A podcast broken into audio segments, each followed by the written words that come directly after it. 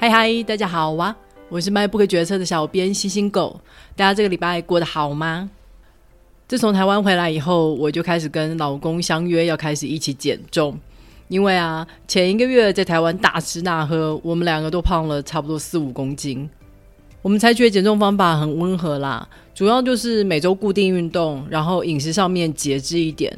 好在最近天气实在是太热，所以也没有什么食欲。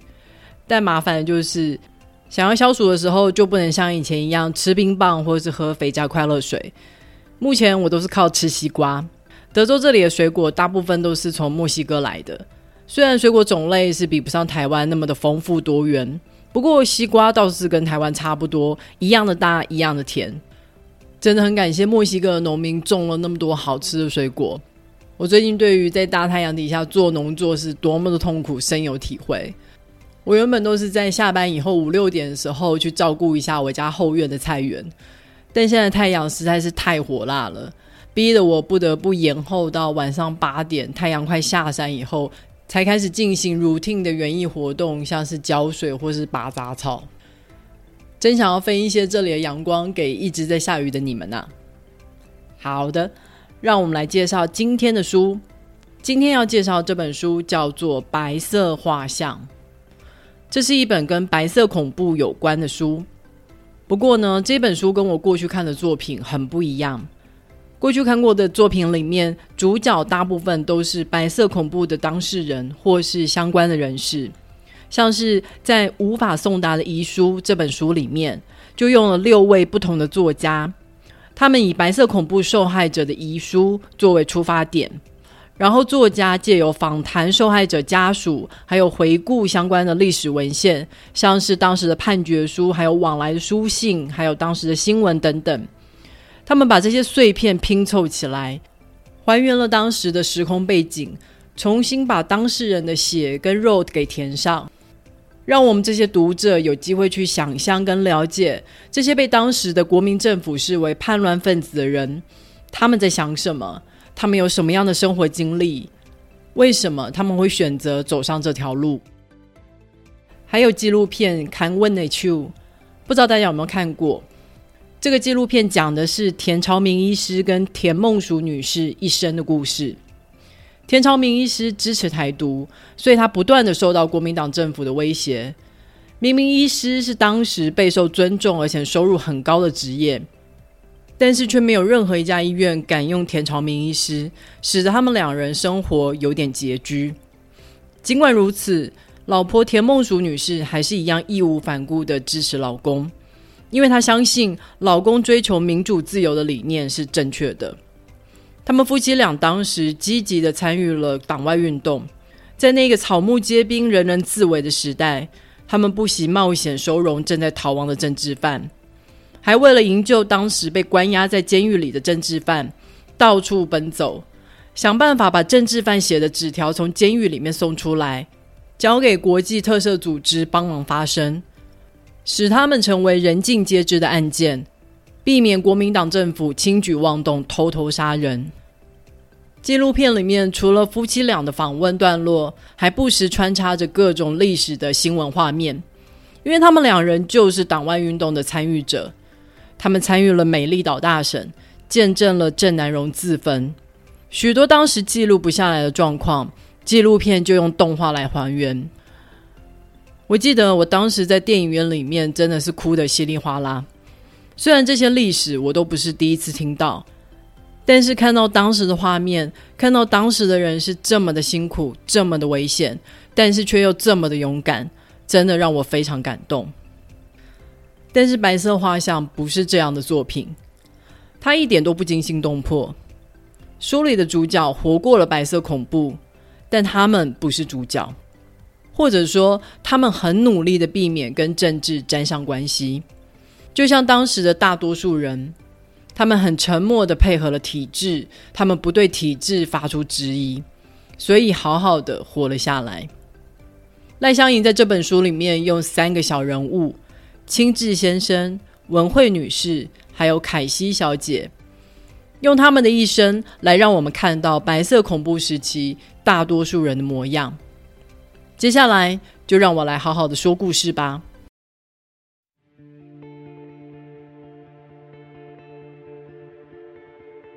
清志先生从小就穷当时如果穷人要翻身就只能靠读书了。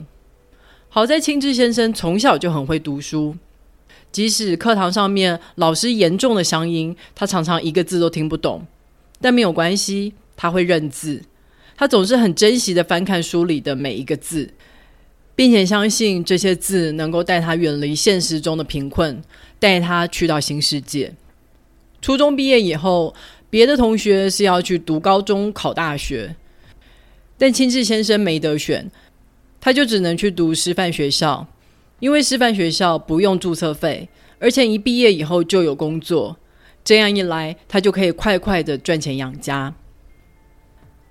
念师范学校的时候，清志先生终于有了一点点的余裕，可以去逛逛书店、看看电影。不过，老实说，像现代诗、摄影这种新潮的东西，他是看不懂的。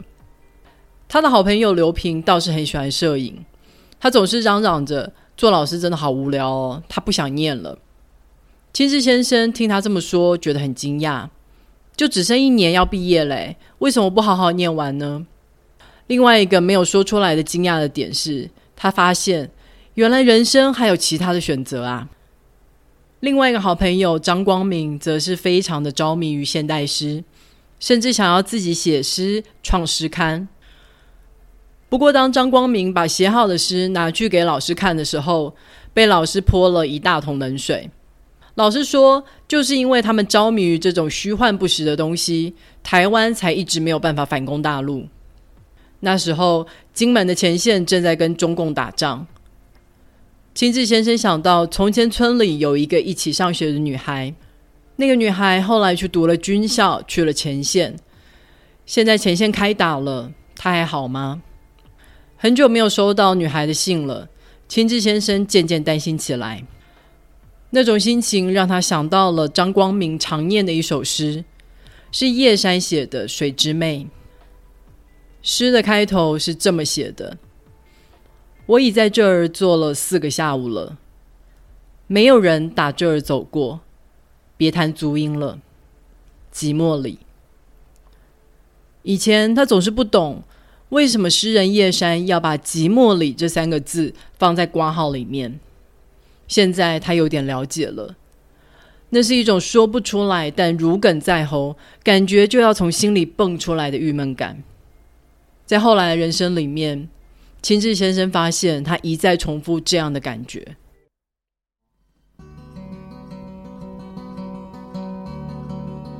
毕业以后，紧接着就是成家立业，然后是当兵。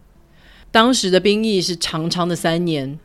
新婚的妻子哭着写信给他说：“一个人在家很寂寞，很想念他。”他只能安慰妻子：“国家需要他，他不能逃避义务。”当兵的时候，他因为表现好受到了表扬，第一次近距离的见到了伟大的领袖。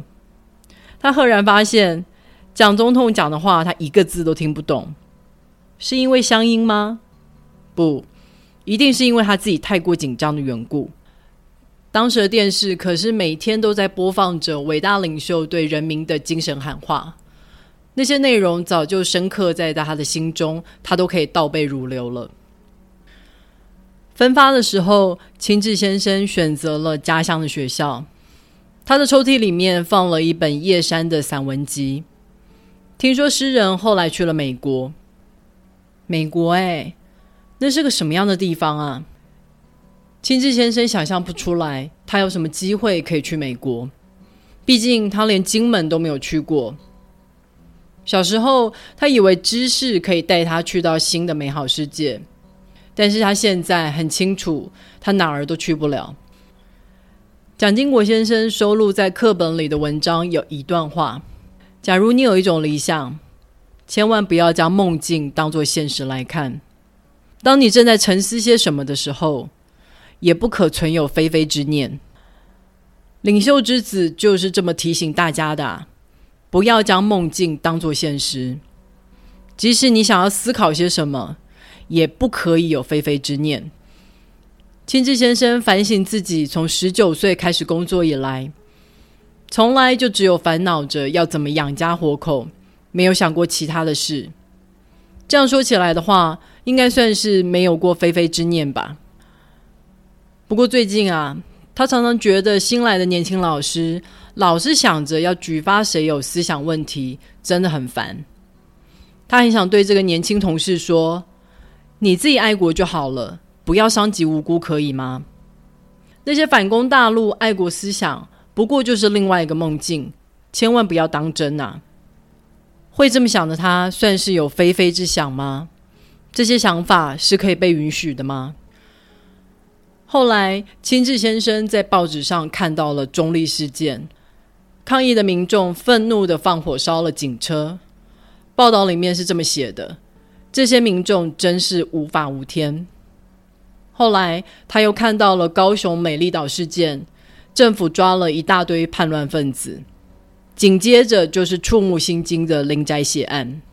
他看到林义雄先生在面对记者的追问的时候，回答说：“我不怀恨这些非法抓我、侮辱、折磨我的人，还有背后指使他们这么做的人。我祈求上帝原谅我的一切过错。我祈求主。”赐给法庭上完全的宽恕。在美丽岛事件整整九天的军法大审，他第一次在电视上看到了这些所谓的叛乱分子。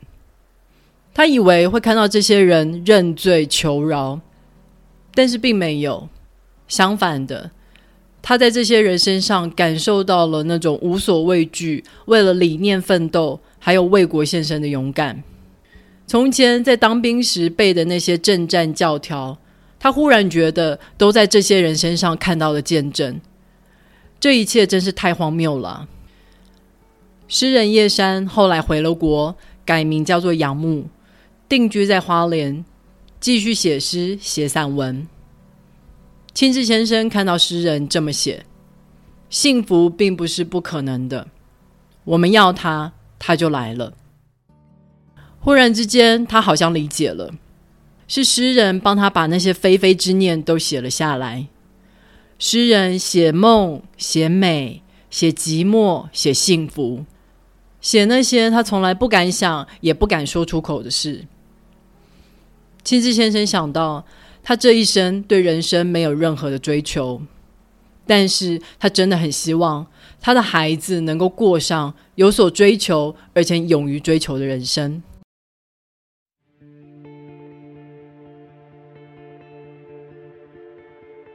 这是小说的第一篇故事。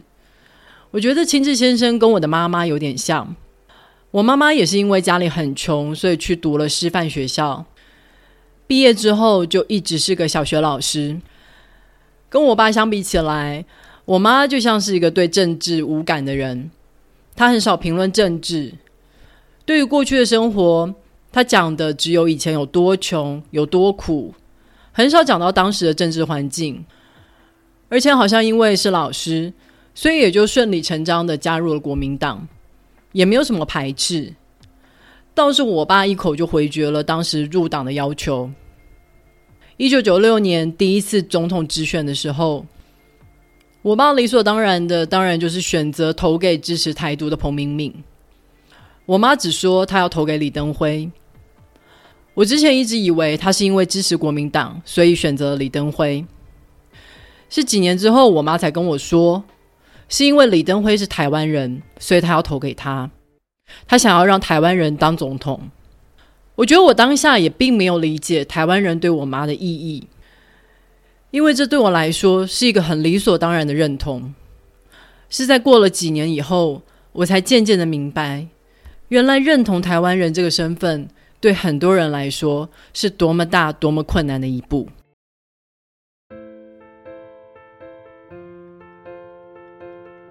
好的，《白色画像》这本书就暂时介绍到这里了。